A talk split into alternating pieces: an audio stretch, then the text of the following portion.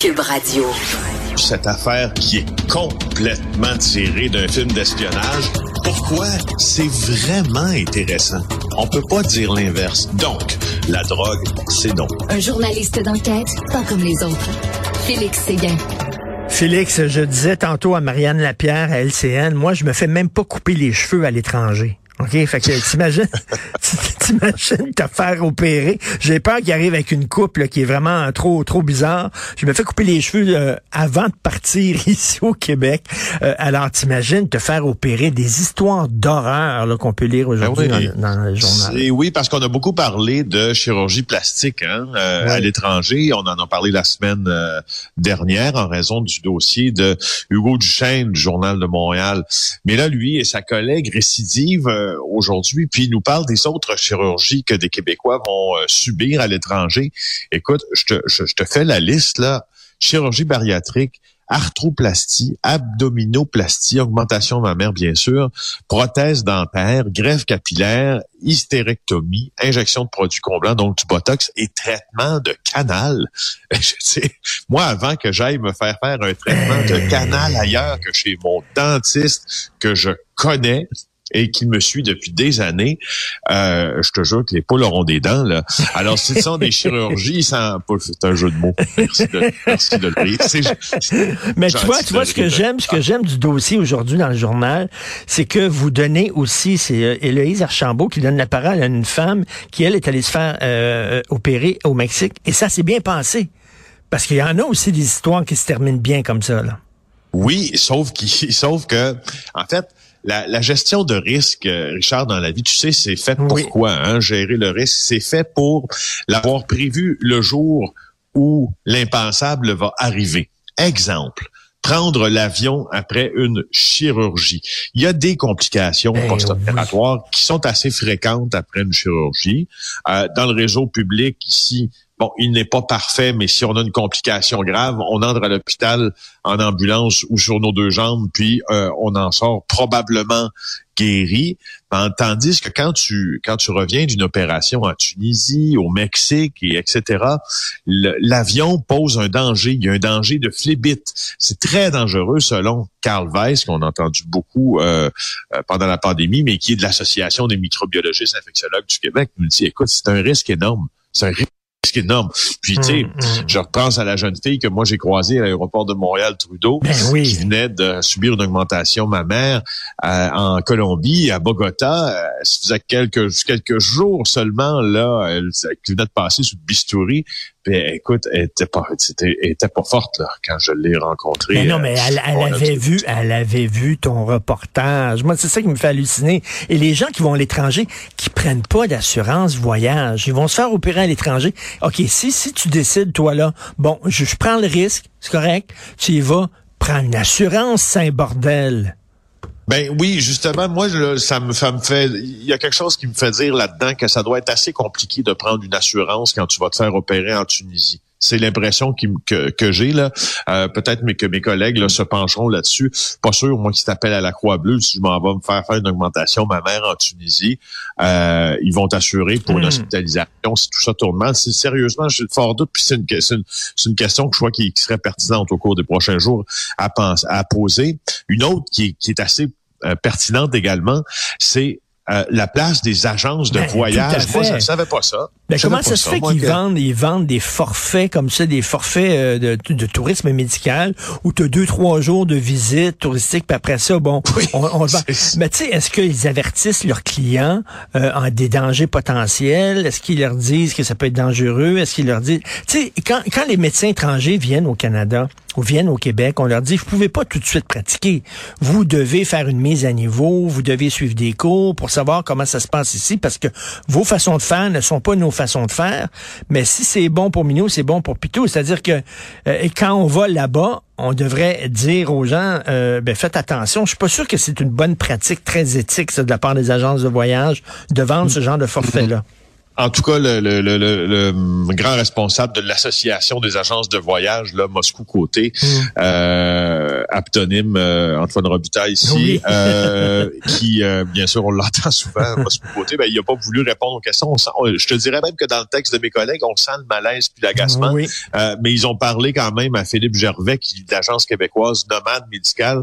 c'est un gars qui demeure en Turquie, ça, puis il, il, accueille ou envoie, en tout cas son agence au Québec envoie 40 Québécois par mois en Turquie pour toutes sortes d'opérations.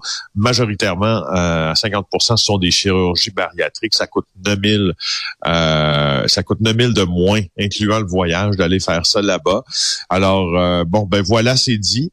Euh, et puis, puis juste pour conclure sur les aptonymes, tiens, puisque, écoute, à la conférence de presse, à, au briefing technique, il faut juste que j'avais dit ça, je veux dire ça, Richard, Au briefing technique sur la violence par arme à feu de jeudi dernier à la Sûreté du Québec, il y avait un policier de Longueuil qui s'appelle Jean Yannick La Police. Je trouve ça non, pas merveilleux. Je, je, je, je, le regardais puis je me suis dit, ben, c'est sûr, je dirais pas lui dire que je trouve ça merveilleux son nom parce qu'il La police, probablement, j'avais jamais entendu ce nom de famille-là. La police.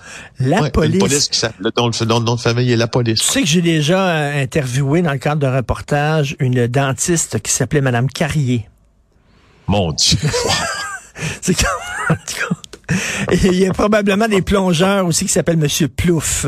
Mais bon, tu veux me parler euh, de Monsieur Hank Skinner? C'est quoi ça? Ouais. Euh, plus sérieusement, euh, c'est un texte qui fait fureur d'ailleurs sur le site du Journal de Montréal, mais c'est un texte de l'agence France Presse. Mais que voulez-vous, on les choisit ces textes-là, puis quand c'est bon, on les publie. et puis parce que on, pour que les gens sachent là, les les agences de presse là euh, qui font parfois de grands dossiers, qui font parfois de la dépêche. Là, il y en a quelques-unes qu'on connaît bien, Associated Press, Agence France Presse, il y avait eu NTR dans le passé. Bref, les médias sont membres de ces, ces agences-là, mmh. paient pour des services et ont le droit donc de reproduire des dépêches ou des textes plus fouillés. Alors, l'agence France Presse euh, en, en, fait un aujourd'hui qui est reproduit dans nos médias. C'est assez intéressant. C'est sur la peine de mort. C'est sur euh, le condamné Hank Skinner, 27 ans. C'est 27 ans qui passe dans le couloir de la mort. Allez voir les photos sur le site du journal. Mm. Large barbe, poivre et sel, grands yeux marrons, en train de discuter de l'autre côté de la, paroi qui sépare du parloir avec euh, le ou la journaliste, on précise pas euh, si c'est une femme ou un homme. Et puis enfin, il est à Livingston, c'est à une centaine de kilomètres de Houston. Il a été condamné euh, le 18 mars 1995 à la peine de mort pour le meurtre de sa petite amie et de ses deux enfants survenus dans le nord du Texas à Pam pas pour être plus précis. Alors, lui, ce qu'il dit, c'est qu'il est bien il s'est bien trouvé dans cette résidence euh, à un certain moment donné, mais quand il est entré dans la résidence, c'est là qu'il a découvert le corps mmh. euh, des deux personnes, donc sa petite amie et les enfants, euh, décédés. Les traces de sang qu'il avait sur lui maintenant avec les nouveaux tests d'ADN disponibles pourraient contribuer à l'innocenté. Alors, il a marié une Française, hein, souvent ça arrive ça chez les prisonniers. Il a marié une Française qui lui, qui elle plutôt, euh, est une militante contre la peine de mort. Mmh. Et voilà, c'est un texte qui nous explique un peu hmm. c'est quoi cette euh, cette vie euh, cette vie euh, dans le couloir de la mort. Puis moi, je trouve ça assez intéressant. Mais là, c'est un long couloir. Je veux dire, ça fait 27 ans qu'il est dans le couloir. Ben c'est ça. Alors tu sais, euh, ça fait 27 ans qu'il est là. Euh, puis la question que qu'on s'est posée aussi ici au Canada, j'y arrive dans quelques instants, est-ce qu'on crée des monstres en les envoyant comme ça dans le couloir de la mort? Au Texas, c'est l'État américain qui euh, condamne le plus à la peine capitale, 197 condamnés maintenant qui sont donc en vie mais qui attendent l'exécution. Euh, au cours de l'an dernier, entre 2020 et 2021, il y, a, il y a eu six exécutions. Il y a eu onze personnes qui ont quitté le couloir de la mort parce que euh, ils ont bénéficié d'une révision de peine. Mais Skinner raconte aussi que à un certain moment, lui, il devait aussi être envoyé. Euh, je pense que c'est c'est l'injection létale qui est en vigueur beaucoup au Texas, devait donc être envoyé ben au paradis ou en enfer, c'est selon qu'on y croit ou non. Et euh, une demi-heure après avoir hmm. mangé le repas du condamné, il reçoit un appel, sa sentence, pas sa sentence, mais l'exécution est reportée. Euh, wow. T'imagines, je, moi, Wow. je, je, je, je suis pas certain. Euh, de toute façon, les études de tous les criminologues, les services de police, les départements de justice de divers pays, dont les États-Unis, mais aussi le Canada, le disent. La, la peine de mort et puis la menace de la peine de mort quand elle existe dans un État n'a aucun effet sur la réduction Mmh, du mmh, taux de criminalité puis sur le taux d'homicide. J'ai été assez surpris de voir, et là je vous fais pas étalage de ma connaissance en la matière, mais plutôt des recherches que j'ai faites ce matin. Euh, je fais mes recherches, moi, Richard, et je me demandais, euh, je, je savais bien évidemment que la peine de mort avait été abolie euh, au Canada, mais j'ai été surpris. De, qu'on ait reporté à ma mémoire le fait que jusqu'en 1998, la peine de mort était toujours en vigueur pour les membres des forces armées qui euh, se reconnaissaient coupables de ou étaient déclarés coupables de lâcheté, de désertion, de capitulation illégale et d'espionnage pour l'ennemi. Sauf que euh, on a euh, quand même, on n'a jamais utilisé euh, de entre 76 et 98 là, cette, euh, Cette- cette disposition qui disposition-là. permettait de le faire. Et en terminant, en terminant rapidement, pourquoi, c'est la question que je pose dans ma chronique aujourd'hui, pourquoi autant de gens refusent de prendre les moyens nécessaires pour assurer leur sécurité et celle de leurs proches? Tu vas sur un bateau dans une chaloupe, porte un gilet de sauvetage et demande à tes enfants de porter un gilet de sauvetage. Tu as une piscine, sécurise ta piscine. Mets une clôture autour de ta piscine. Vérifie les piles dans tes avertisseurs de fumée chez toi pour être sûr qu'elles fonctionnent. Taboire, Félix, il y a tellement de choses qu'on peut pas contrôler dans la vie, des tragédies qui arrivent qu'on peut pas contrôler. Peut-on contrôler ce qu'on peut contrôler? Maudit. Ben oui, j'ai, mais, mais c'est parce que c'est tu quoi? Je, je, je dois dire que euh, tu, tu vois les choses euh, à travers le spectre aussi euh, d'un, chroniqueur, euh, d'un éditorialiste, de quelqu'un qui est très très sensibilisé à euh, ces drames-là parce que euh, tu es un junkie, un boulimique d'informations. On, en parle chaque année, tu sais. Ben, je au printemps, au printemps, quand tu fais de la motoneige, je vais passer lacs parce que la glace peut, fendre- peut, peut, peut, peut casser, puis tu te ramasses au fond du lac. À chaque année, il y en a. Je comprends. Chaque année. Je comprends, mais je, je, je vois aussi que que tu réfères aux Mm. noyades de ce week-end, évidemment, euh, dont l'une euh, à Saint-Lambert, pas si loin de chez nous, là, Mm. euh, dans une piscine, un enfant de 4 ans.